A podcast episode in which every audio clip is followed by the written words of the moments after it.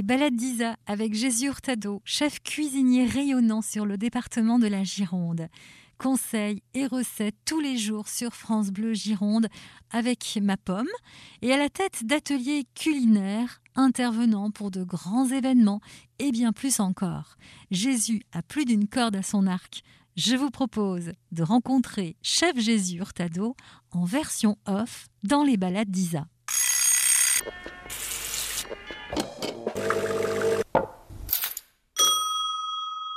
Bonjour Jésus Hurtado. Bonjour Isabelle Wagner. Ça fait très protocolaire hein, ce début à chaque fois là. Dans le précédent feuilleton, tu as abordé une partie euh, associative. Tu nous as avoué que tu étais président de l'ASTI, donc euh, pour défendre euh, les personnes immigrées à Bordeaux. Oui. J'aimerais bien que tu nous dises un petit peu ce côté solidaire que tu as et on va partir d'une image qui pourrait représenter cette solidarité. J'ai pas besoin de te répondre sur l'image de suite, c'est ça? Je la laisse.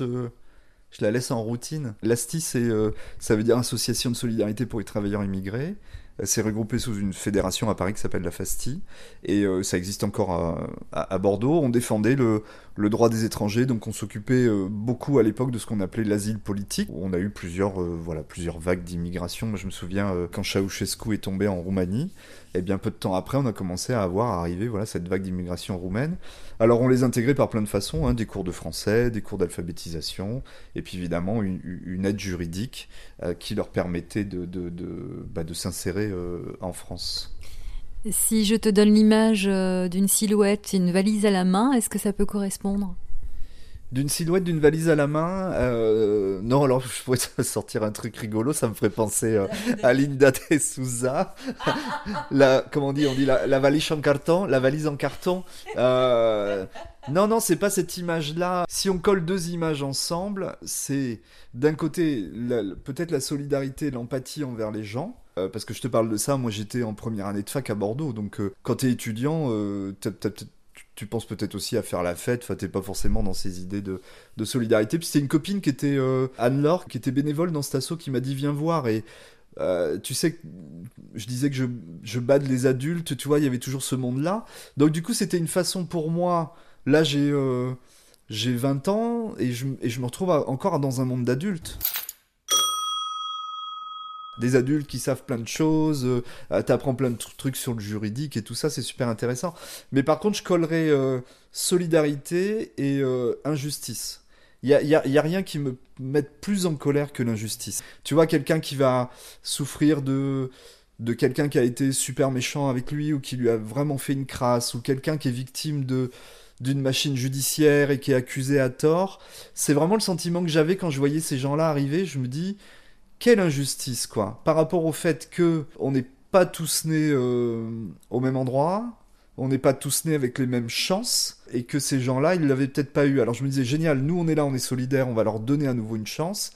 Mais par contre, quelle injustice, parce que je me souviens d'avoir traité le dossier d'une... Euh, alors là, c'était pas des Roumains, mais d'une jeune fille africaine. Et quand je lui demande ses papiers d'identité, euh, ou quelque chose qui prouve son identité, parce que tu imagines que voilà, c'est super compliqué. Et elle me dit que là, elle les a pas parce qu'il y a quelqu'un qui les a gardés.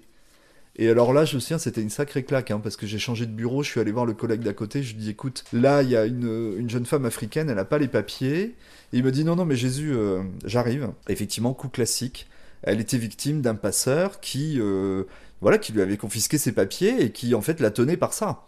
Donc elle, elle venait nous demander de l'aide. Mais euh, de l'autre côté, il y avait quelqu'un qui était, euh, alors je, je, on va pas faire d'amalgame, mais quelqu'un qui était sûrement de la même origine qu'elle, et qui était le petit malin qui en plus lui avait demandé de l'argent pour venir en France, et qui... Euh, alors voilà, et là je me dis, mon Dieu, mais quelle injustice, parce que en plus c'est presque un... C'est quelqu'un de, c'est quelqu'un qui devrait l'aider, qui ne l'aide pas. Et je crois qu'aujourd'hui, malheureusement, enfin, les, politiques ou d'autres gens qui sont dans cette partie-là le disent, hein, on a beaucoup d'immigration, qui est issu de, voilà, de gens très intelligents ou de passeurs qui ont eu la bonne idée de, d'aller réclamer des sous à ces gens-là et qui sont. Donc c'est la double peine. Chef Jésus Hurtado en version off dans les balades d'Isa. Revenons à l'image. Moi, je me dis que ça pourrait être, par exemple, euh, des bras qui s'ouvrent pour accueillir euh, une personne. Euh, ça pourrait être aussi la robe noire de la justice, aussi, puisque tu parles de justesse et de justice. Et ça pourrait être aussi deux mains qui, qui se serrent on se sert la paluche et on apprend à faire connaissance et on, essaye de s'entraider. Est-ce que ça, ça pourrait te correspondre? Oui, toutes les images que tu donnes. Oui et non, parce que ce que tu apprends très vite dans, la solidarité, c'est aussi euh, savoir te protéger. Moi, je suis un fonceur, hein, donc euh, j'y vais de go. Quand je suis arrivé dans cet assaut, euh, je, voulais, euh, je, bouffe, je voulais bouffer le monde, quoi. Donc, euh, je me dis, on va structurer tout ça. tu vois, par exemple, les cours de français, quand je suis arrivé en, en tant que bénévole, quatre ans après, je me retrouve du coup à la direction de ces cours de français. Et puis, je fais un département analphabétisme, français langue étrangère. Je fais plusieurs niveaux. D'ailleurs, là, il y a des bénévoles qui me disent, mais tu es en train de professionnaliser l'association? Je dis, ben ouais, mais vous avez vu, les gens, il faut se structurer. Mais par contre, tu apprends à te protéger. Et tu vois, une des premières protections que j'ai mis en place, c'est. Euh, on faisait des entretiens, mais d'ailleurs ça se fait aujourd'hui dans toutes les assos, mais à l'époque ça se faisait pas. Un entretien de bénévoles. Donc là, à un moment que du coup, comme j'étais responsable et président, on recevait les bénévoles pour leur demander pourquoi ils venaient, quelle était la raison qui les amenait dans cet assaut, qu'est-ce qu'ils venaient chercher, qu'est-ce qu'ils espéraient trouver, et qu'est-ce qu'eux pouvaient amener. Et je les mettais en garde de dire attention, on se protège. On a forcément euh, des gens qui vont peut-être vous demander euh, de les héberger, peut-être des gens qui vont vous demander de leur donner de l'argent. Et je me souviens d'une jeune fille qui est arrivée pour être prof euh, dans un des niveaux de, français langue étrangère. Et un soir, je la vois, on allait fermer les locaux et, tu vois, c'est peut-être ça l'image de la solidarité. Peut-être c'est cet échange que j'ai eu avec cette jeune fille. Je la vois un peu traîner, je ferme le bureau, tous les élèves étaient partis. Et euh, je me souviens plus de son prénom. Je lui dis mais hum, tu, rentres pas chez toi euh Elle me dit ah il faut que je te parle d'un truc. elle me dit moi à chaque fois je viens une fois par semaine et je sais sais pas comment rentrer chez moi. Alors sur le coup je me dis oula c'est quoi le problème? Elle a un problème d'orientation ou je lui dis mais de, quoi tu me parles? Elle me dit bah écoute j'ai là j'ai encore de passer euh, une heure et demie avec les élèves. Je sais que tous il y en a qui rentrent dans un foyer, il y en a qui rentrent pas qui vont dans la rue, sous un pont. Et elle me dit, mais moi je rentre chez moi bien tranquillement dans ma maison, et je vais faire ma petite popote, et je vais me mettre devant la télé. Et tu vois, j'ai eu cette phrase un peu terrible, je lui ai dit, c'est pas ton problème. Là où ils vont, c'est pas ton problème. On a euh, d'autres gens, il y a des travailleurs sociaux, il y a d'autres gens qui s'en occupent. Parce que si là maintenant tu absorbes toute cette détresse, ce pourquoi tu viens dans l'association, c'est-à-dire le fait que tu viennes une heure et demie leur donner un cours de français, et ça pour nous c'est ultra précieux parce que tu viens déposer quelque chose, et pendant une heure et demie, ces élèves, ils oublient leur vie, ils apprennent le français, ils s'insèrent, ils apprennent la culture, ils apprennent plein de choses, il y a des échanges. Je dis, tu n'imagines pas ce que tu leur amènes pendant une heure et demie. Donc je dis, toi, il faut que quand tu passes cette porte, et ça c'était terrible ce que je lui disais, hein, quand tu passes la porte, c'est-à-dire tu quittes l'assaut et tu retournes dans la rue pour retourner à ta vraie vie, il faut que tu les oublies. J'ai fait 11 ans à l'assaut, et si j'avais pas oublié ces gens-là à chaque fois que je passais la porte, c'est-à-dire que si tous ces gens-là, je les ramenais chez moi, j'aurais pas tenu aussi longtemps. Voilà. Donc solidarité, oui. Savoir se protéger aussi. Savoir donner. Je peux te dire aujourd'hui des gens qui bossent à la banque alimentaire, euh, dans les assos, au resto du cœur. Si tu sais pas laisser là où tu vas faire ton bénévolat, si tu sais pas y laisser les choses, moi je pense que tu fais pas long feu. Hein. Voilà, tu te protèges pas. Jésus, aujourd'hui, tu dis, tu as passé 11 ans dans cette association. Quelle est la manière que tu as trouvée aujourd'hui pour euh, être solidaire? Je le fais sous forme de parrain parce que j'ai un côté... Euh, alors j'ai l'habitude de dire que j'ai un côté feignant, ce que tout le monde me dit que c'est absolument faux, mais on parlera de mon métier plus tard, mais j'ai jamais, j'ai jamais de place dans une journée pour faire ou pas, peut-être. Mais bon, en tout cas, pourquoi je te parle de ça, c'est que j'ai jamais le temps dans une journée de faire tout ce que je veux. Et par contre, je suis toujours animé par l'idée de faire. C'est-à-dire que ce qui, ce qui va m'animer, c'est de me dire, euh, tiens, je voudrais faire ça. Hop, je passe des coups de fil, j'obtiens quelque chose, un rendez-vous. Et souvent, je, tu vois, je vais m'arrêter là dans mon, dans cette démarche, c'est-à-dire que aussitôt je passe sur euh, faire autre chose. Et, je me dis aujourd'hui, j'ai un métier qui m'absorbe, qui me prend beaucoup de temps, et à côté une vie privée euh, qu'il faut respecter. Donc tu vois, il faut, mettre les deux les uns à la suite des autres, et, inversement. Voilà, ça s'appelle la vie. Hein, on traverse la vie comme ça. Et euh, j'ai des assos qui viennent me trouver pour me dire est-ce que est-ce que tu peux nous aider? Et aujourd'hui c'est le moyen que j'ai trouvé par exemple je suis parrain d'une association qui s'appelle Agir Cancer Gironde donc c'est euh, des petits récolteurs de bouchons, ils récoltent des bouchons en liège, en plastique, et puis ils les revendent euh, à des liégeurs. Et cet argent, ils le reversent à la, Fondation Bergonier ici, pour l'Institut de recherche contre le cancer. C'est pas une paille, hein. ils, font un chèque de 20 000 euros chaque année. T'imagines rien qu'en ramassant des bouchons qui, En plus, c'est écolo parce que c'est euh, presque 48 tonnes de bouchons qui partent pas à la poubelle. Bergonnier, par exemple, tu collabores euh, pour des ateliers cuisine. On va en parler une prochaine fois, mais il faut quand même le souligner.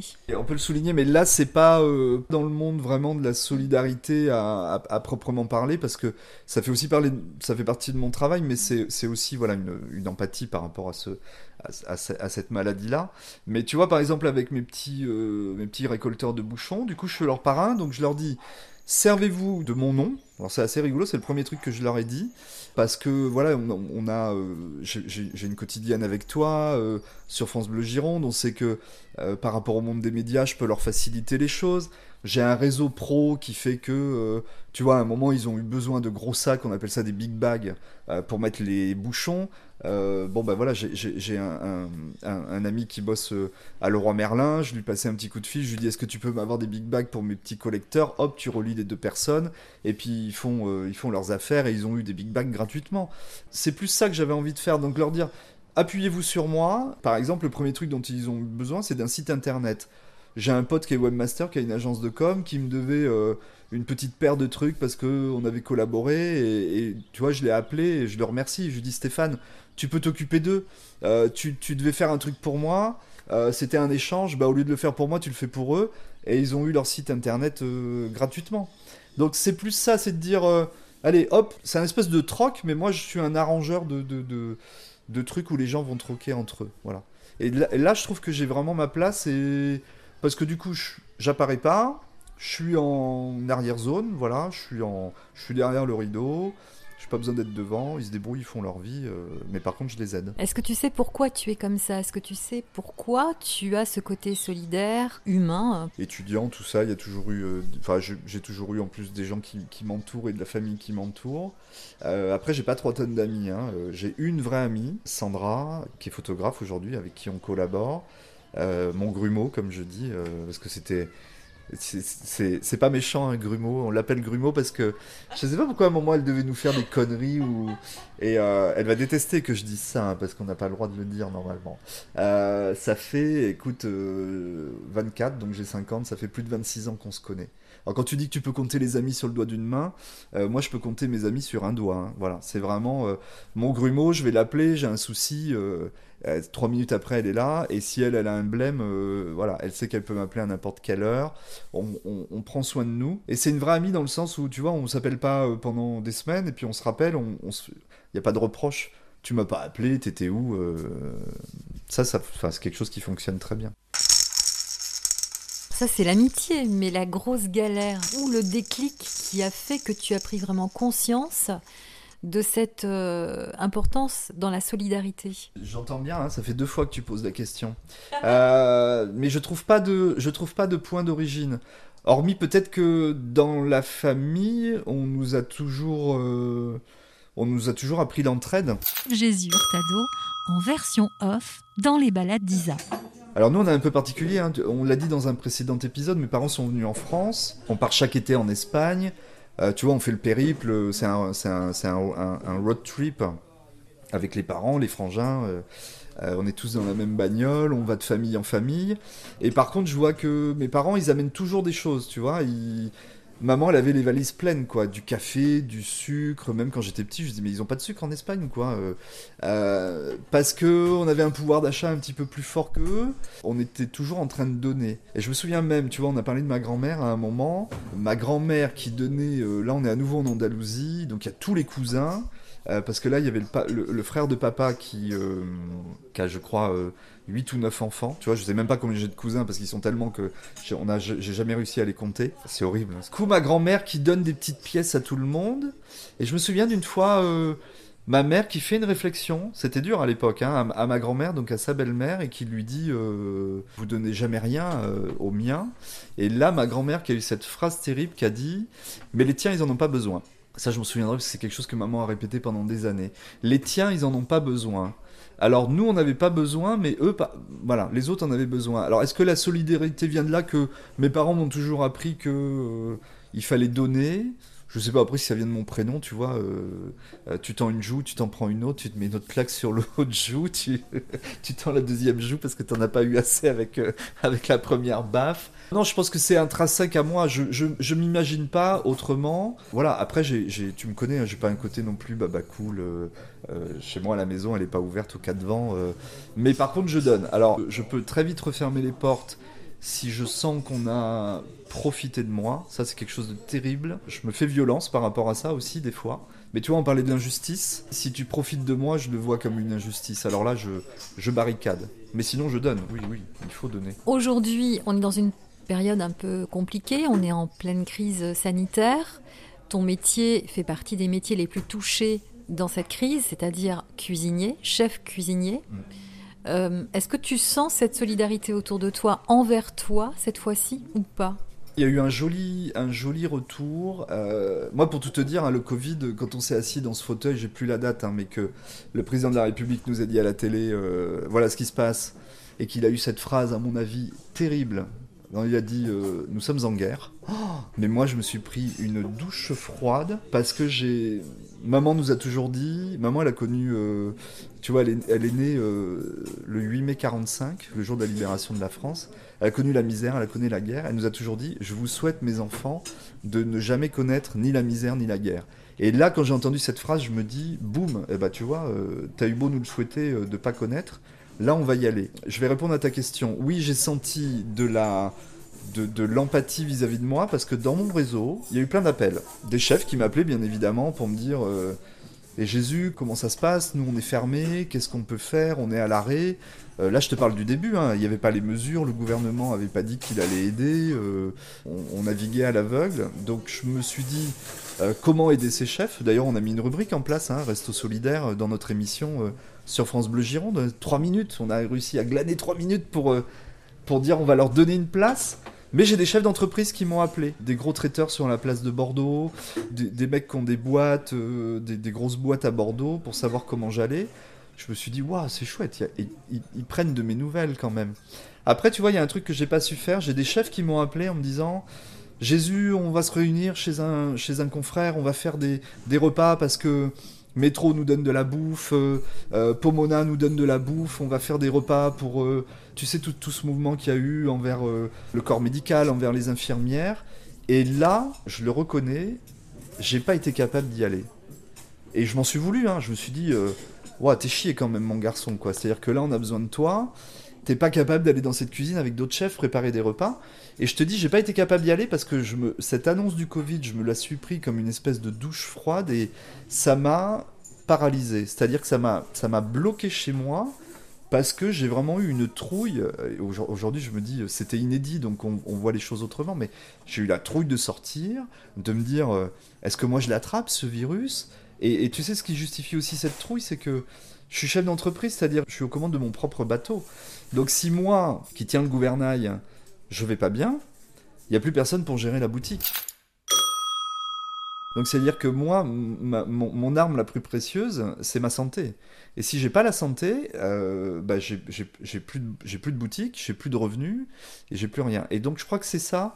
C'est peut-être la première fois que j'ai euh, une attitude, je le reconnais, euh, ultra égoïste, où je me suis dit, bah mon garçon, pour une fois, t'as 50 balais, il arrive un truc inédit, tu vas juste penser à toi. Alors, c'est faux parce que tu le sais. Hein.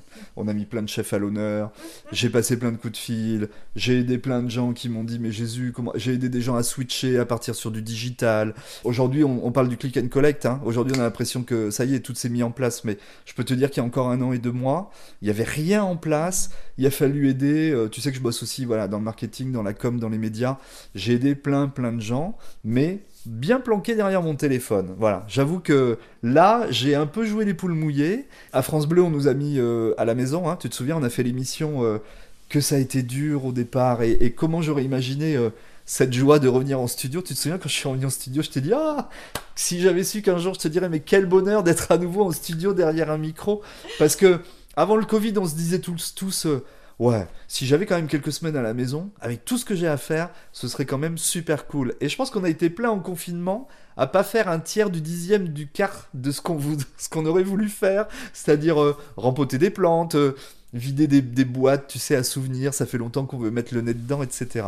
Donc, euh, ouais, j'ai peut-être été égoïste, mais par contre, oui, la solidarité, elle a bougé dans les deux sens. Alors, celle que moi j'ai eue par rapport aux autres, elle m'a pas surpris euh, dans le sens où, euh, je te dis, ça fait partie de moi, donc je me suis pas posé plus de questions que ça. Par contre, celle que j'ai eue envers moi, je me suis dit, waouh, j'ai un, j'ai des belles personnes autour de moi. Ça fait super plaisir. Ça fait du bien. Sur le plan financier, même s'il y a les aides de l'État, euh, moi je me souviens qu'à l'annonce de, ce Covid, pour toi en tous les cas, tu étais en plein travaux chez toi. C'est comme un stop. Euh, ça a été une grosse interrogation qu'on a eue et je m'en suis. Euh, j'ai mis le doigt dessus, sur, c'est-à-dire ce qui ne fonctionnait pas dans notre fonctionnement de vie et notre fonctionnement d'entrepreneur.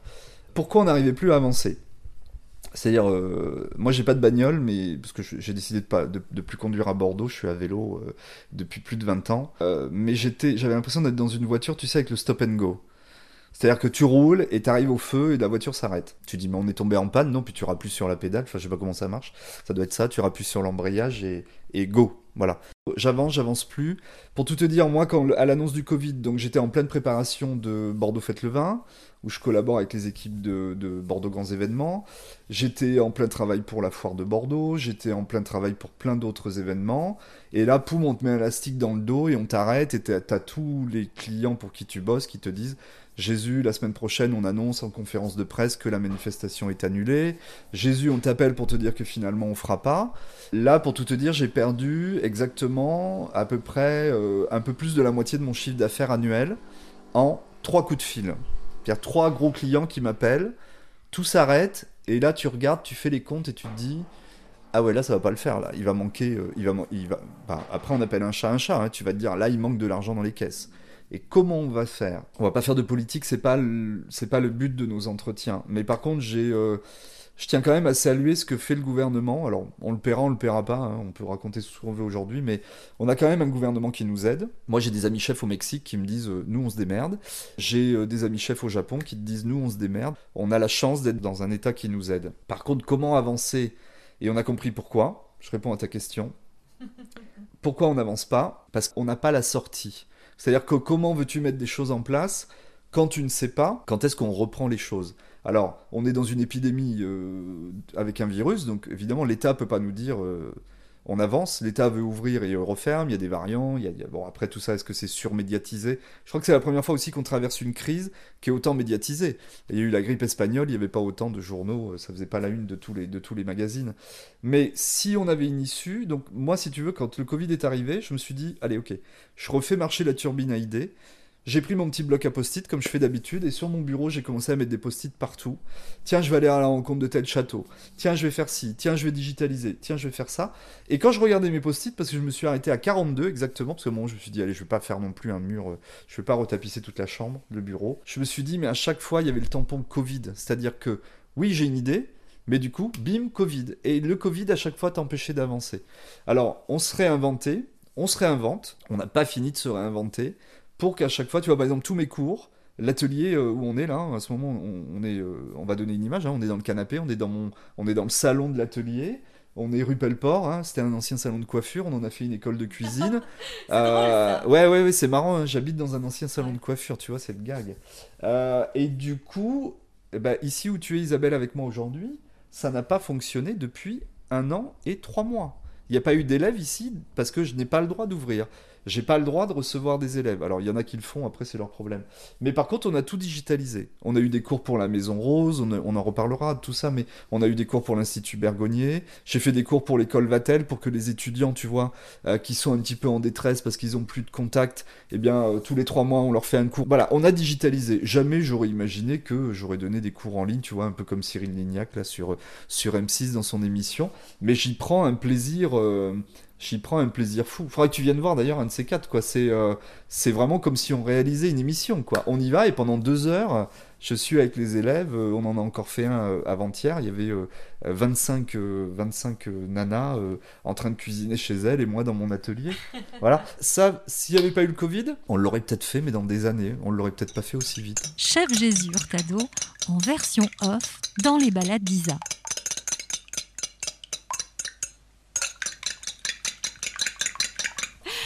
Jésus, une senteur pour conclure sur la, sur la solidarité, alors un arbre qui est symbolique, c'est le figuier, c'est un arbre qui a toujours eu partout dans le jardin de mes parents.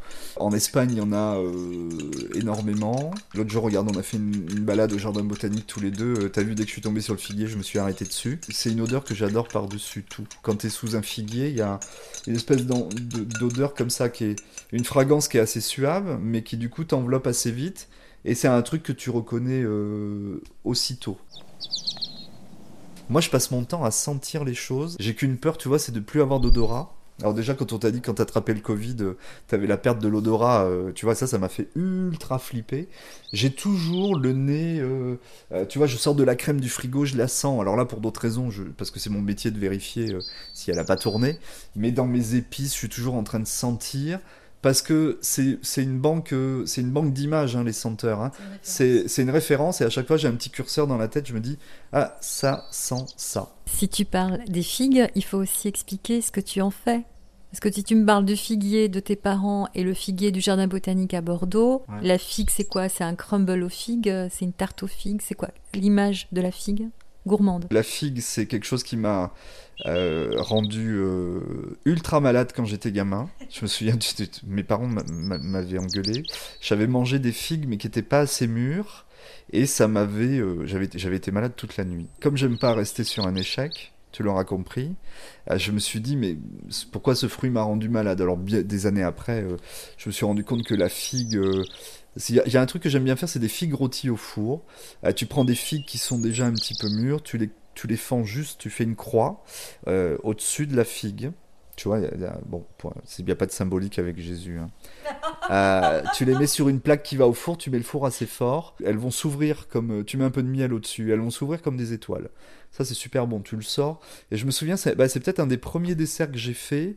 J'avais fait une poudre d'orange, oh, un truc de malade. C'est super compliqué à faire, mais euh, je me dis, pourquoi je m'attaque à des trucs comme ça? J'avais vu ça dans un magazine ou c'était dans un resto. Il faut faire sécher des oranges longtemps au four, des écorces d'orange.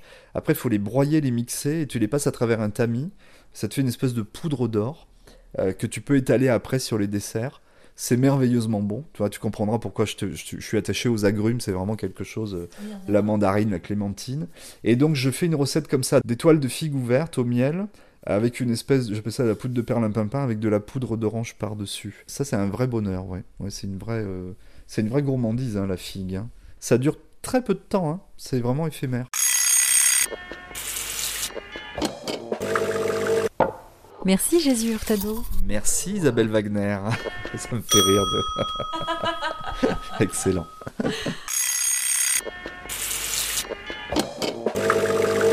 Abonnez-vous au podcast, partagez les balades d'Isa. Le sage éléphant garde tout en mémoire. Il est tout près de vous. À bientôt